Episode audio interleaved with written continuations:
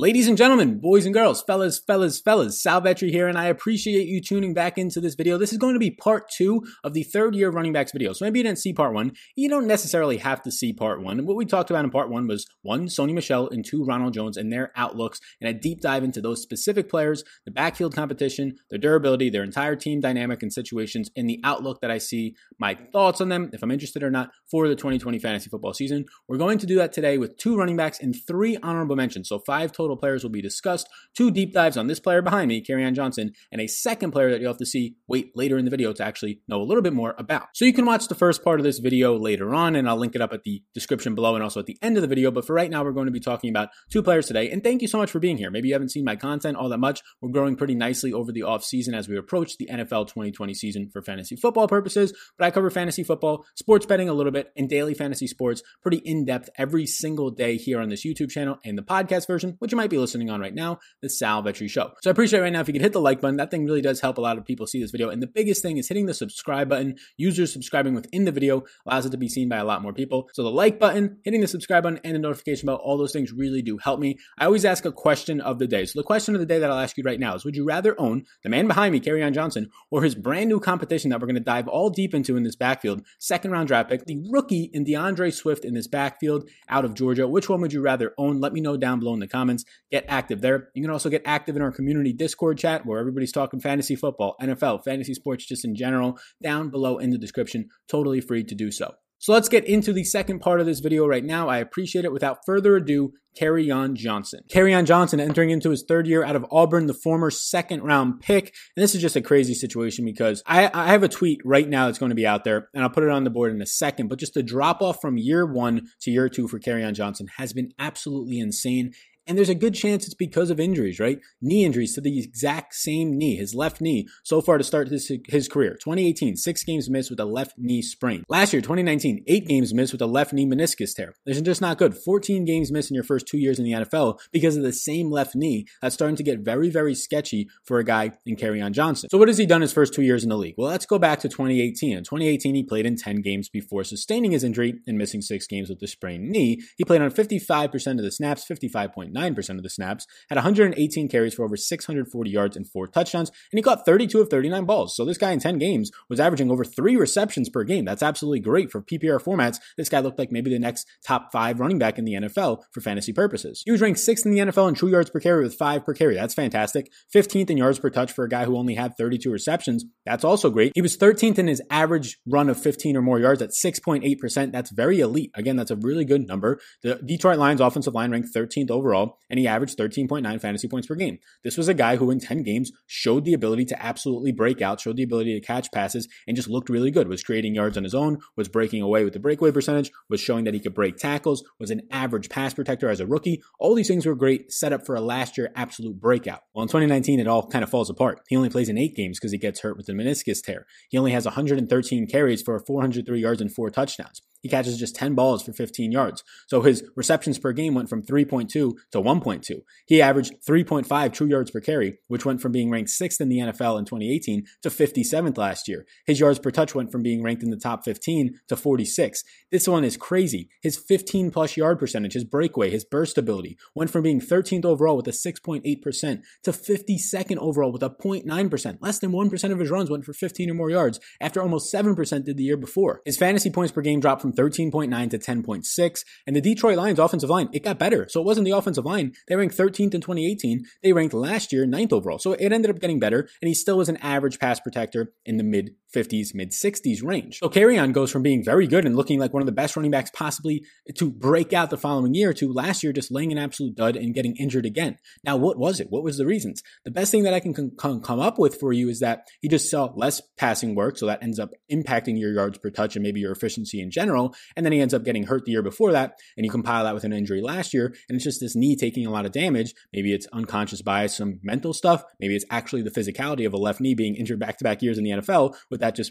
taking away some of your burst. So you can see now I'll put the tweet on the board for a very easy look at just the big differences in his efficiency from 2018 to 2019. You can see the true yards per carry, receptions per game, yards per touch, the run rate, and the run blocking unit. I'll keep this up on the screen as we talk about the acquisitions that they ended up having in the offseason and how that's going to impact Kerryon Johnson, and it should in a major way. So the Lions in 2019 free agency, they added some depth to their offensive line. They also lost some pieces. A really big loss was Graham Glasgow for them, top 10 in his position last year, but they added Vate. They have an already improving offensive line. Then they add some depth in Josh Garnett, a guard. They add some wide receivers who are not that great. Former Bear Jeremy Davis, former Packer Geronimo Allison. Not going to help you much there, but they lose some big pieces in terms of losing Graham Glasgow. The biggest piece was him. Maybe a nice athletic blocking tight end in Logan Thomas. J.D. McKissic, a running back that they don't need at this point. So for the most part, they kind of swap Vate, a tackle, with a guard in Glasgow, and they're hoping sort of that offensive line can get cohesive and back together as they were a borderline top 10 unit last year overall. But in the NFL draft is where Kerryon's head is starting to be at risk here. You have DeAndre Swift taken in the second round, very similar to where Kerryon was taken just 2 years ago, and DeAndre Swift coming out as a better pass catcher, a healthier running back for one than Kerryon Johnson, and at this point, a cheaper running back than him. Then you have Jason Huntley, who's a fifth-round running back, who Jason Huntley is going to threaten, I believe, out of New Mexico State for receptions, for touches as well. Even if it's not a lot, it's going to be some. So now this backfield is just absolutely loaded, and we'll get through all of them at this point. The backfield competition right now is going to be DeAndre Swift, Bo Scarborough, who I haven't even mentioned yet, who they seem to like as a seventh-round running back last year, Jason Huntley, and Ty Johnson. Ty Johnson, who's a guy who's likely going to get cut, although he showed some talented upside or at least some abilities last year at points in the season. DeAndre Swift, here's his college profile. Again, these can get in the draft kit if you're interested. Just join the Discord. I'll be launching news on that in a couple of days, in a couple of weeks via Twitter, the Discord, and as well as just in all the YouTube comments and descriptions down below. But DeAndre Swift, Georgia, 3 years. He was fantastic. He's probably one of the most complete running backs in the draft right there with Jonathan Taylor, JK Dobbins. He was ended up taken by the Detroit Lions with the third pick in the second round. So he has more draft capital technically than Kerryon, going 8 picks earlier than Kerryon did in the second round. 2019, he played in 14 games. He had over 1,200 yards and 8 touchdowns as not even the primary workhorse on just 197 carries. He caught 24 balls, a 7.2% target share. He ended up seeing 40 missed tackles forced, which is a very good number. He was very elite in the red zone, ended up having 11 touchdowns in the red zone alone. And for his top 25 teams, he was fine. He had a yards per carry of 5. He had 82 carries for 408 yards and a touchdown. So he was very elite in that department. And I'll throw up our friend Graham Barfield's tweet again here, just comparing DeAndre Swift in a chart to Kerryon Johnson. The numbers might be a little bit small, but I'll try and blow them up here. But you can just see that DeAndre Swift was a much better prospect coming out of college than Kerryon Johnson was, and Kerryon Johnson was highly touted. So you can see in general, he had a higher yards created per attempt, higher missed tackles forced per attempt. His receiving yards per route in the third row was higher, and then his pass pro execution was much higher. Kerryon Johnson coming out 60% of the time he was exceeding in pass protection, whereas you had DeAndre Swift 90% of the time. So a much better prospect coming in with a technically higher draft capital and just healthier knees in general is going to make DeAndre Swift a huge threat to Kerryon Johnson's upside. You then throw in some of the things that they've been saying that they want to use Bo Scarborough more, a guy who they liked last year is just a bruiser, a 7th round running back who did play on 45% of the snaps when he was actually out there, who did see 89 carries for 377 yards, mainly when Kerryon Johnson was injured. They did take Jason Huntley, another running back, in the 5th round. I'll throw up his profile right now as well at New Mexico State. You can see he had over 1,000 yards last year and 11 touchdowns. But the big thing, he is a pass-catching running back. 11.4% target share last year, 40 receptions on 51 targets. So you have 2 pass-catching running backs drafted right now in terms of DeAndre Swift and Jason Huntley. You still got Ty Johnson in his backfield who can catch passes. I assume he'll end up getting cut though, but that's not good for Kerryon Johnson. You're probably not going to be able to catch passes now. They want to use Bo Scarborough, who's mainly a short down and red zone type of guy. Where does Kerryon Johnson fit into all of this? Well, I think he's way better than Bo Scarborough, so I think that's a little bit of coach speak, but I think he's going to be right there hand in hand with DeAndre Swift, and Jason Huntley might steal some touches. So I think the upside for Kerryon Johnson, honestly, is just downside. I think it's pointing completely down right now. So I don't want anything to do with Kerryon Johnson in really any formats. His knees are a little bit banged up. I think there's still talent there, but we just saw such a drop-off last year, and then they go out and draft a talented running back with an early draft pick in the 2nd round. In dynasty formats, if you want to take him, you want to stash him, fine. But in terms of redraft this year, I don't see the upside. I get it that he's being taken late in drafts right now, in like the 9th round of 10-team drafts, but even at that point, I'd rather just shoot for more upside in my drafts at either a different position or the exact same position with some of these second-year running backs, some of the rookies out there right now. As I get into our 4th and final before some some of the honorable mentions, running back that I think is entering his third year. Well, he definitely is, and I want to break down a little bit. Please do hit that like button, take a second coming through your screen, smash the subscribe button. I greatly appreciate that. And hop into the Discord. Totally free to get in there and start chatting it. Ask me any questions, have a community conversation around some topics, any questions you have for your draft. It's all about just getting better and beating your league mates and whoever else, winning some money this specific season. So head down, do those things, smash the subscribe button. It really helps me out. So Derrius Guice is very similar and worse really when it comes to injuries to a Kerryon Johnson. These are guys, and I technically saved them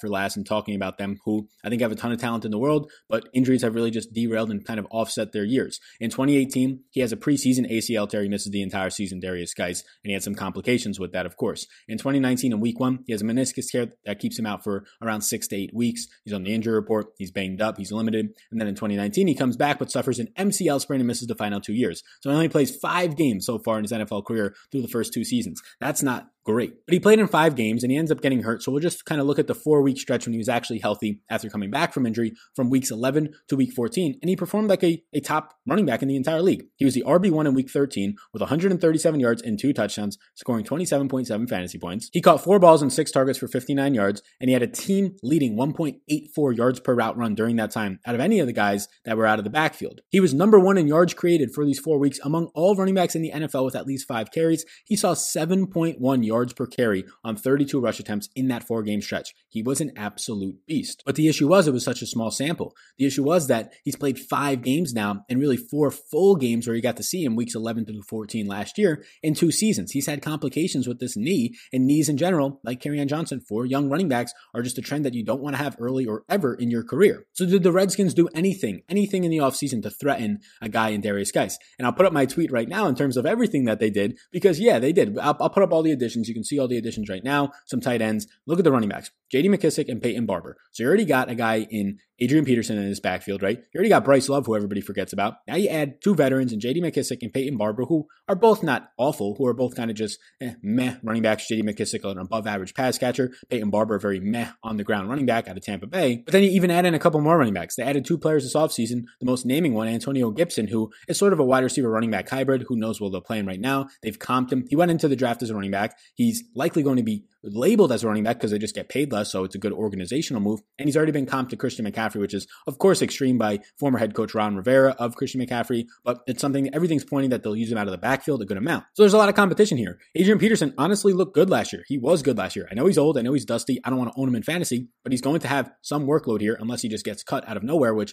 I wouldn't be shocked if it happens, but I assume one of these veterans and Peyton Barber and J.D. McKissic gets cut. I would assume Bryce Love gets cut, and the team ends up looking like Adrian Peterson, Derrius Guice, one of those veterans, and Antonio Gibson as your 4 running backs. If they label Antonio Gibson as a wide receiver, then maybe both of the veterans in Peyton Barber and J.D. McKissic end up making the team. But that's a lot of talent in running backs, and you have to do that. You have to do that when you have an old running back and Adrian Peterson there, who maybe this is the final year where he finally gets hurt or he just starts to not produce and has to be played off the field. And then you have a guy who has not shown any model of consistency in staying healthy in Derrius Guice. So it's going to be a load in backfield, which does threaten Derrius Guice, but I assume that he's going to have all the opportunity in the world to take over, and this is the type of guy that I want to draft later in my drafts. If you can get Derrius Guice in your 6th to 8th rounds and really the 7th to 8th round, it's a complete value in my opinion. Why? Because you likely already have 2 and hopefully 3 running backs by the time the 8th round comes around. And if you're drafting Derrius Guice there, well, there you go. Now you have upside, a guy who can honestly finish as a top 10 running back if he somehow, it seems at this point, plays an entire 16-game season with a good offensive line in front of him. He can finish as a top 10 running back. He can finish as a top 15, definitely a top 20 running back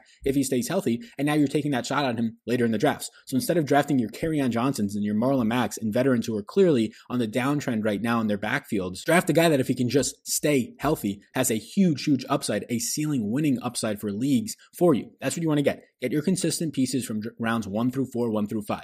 After that, rounds 6 through 20, or however many spots are in your draft, draft for upside. Yes, you want some floors there. You want some sort of stability, but draft for upside as well. Don't be afraid to take guys like Derrius Guice, who, yes, they've been injured in the past couple of years, but because of that, you're getting them at such a good spot in your drafts. So I kind of talked through all the running backs that are already in the backfield. I'll pop the tweet up again right here that I had, but I'll kind of talk about just specific players here, the ones that stand out the most. Adrian Peterson, 2019, I'll put up his profile, 48.5% of the snaps, over 200 attempts on the ground. And when you factor in his receptions, he had about 230 total touches last year. And when you factor in total yards, 898 yards on the ground, 142 receiving yards on 23 targets, he went over 1,000 total yards. As an old running back in this league, he still had it. He's going to be 35 and a half years old when the season starts. He was 32nd last year in 2 yards per carry and 13th 13th in yards created at his age is just absolutely insane. 9.8 fantasy points per game, was ranked 37th among running backs last year. And then Antonio Gibson, the hybrid running back slash receiver, who knows where he's going to play at this point, but likely out of the backfield a good amount. Here's his kind of career and his 2019, really. Not a lot of touches when he was at Memphis. You can see he had 33 carries for 369 yards, 38 receptions on 58 targets.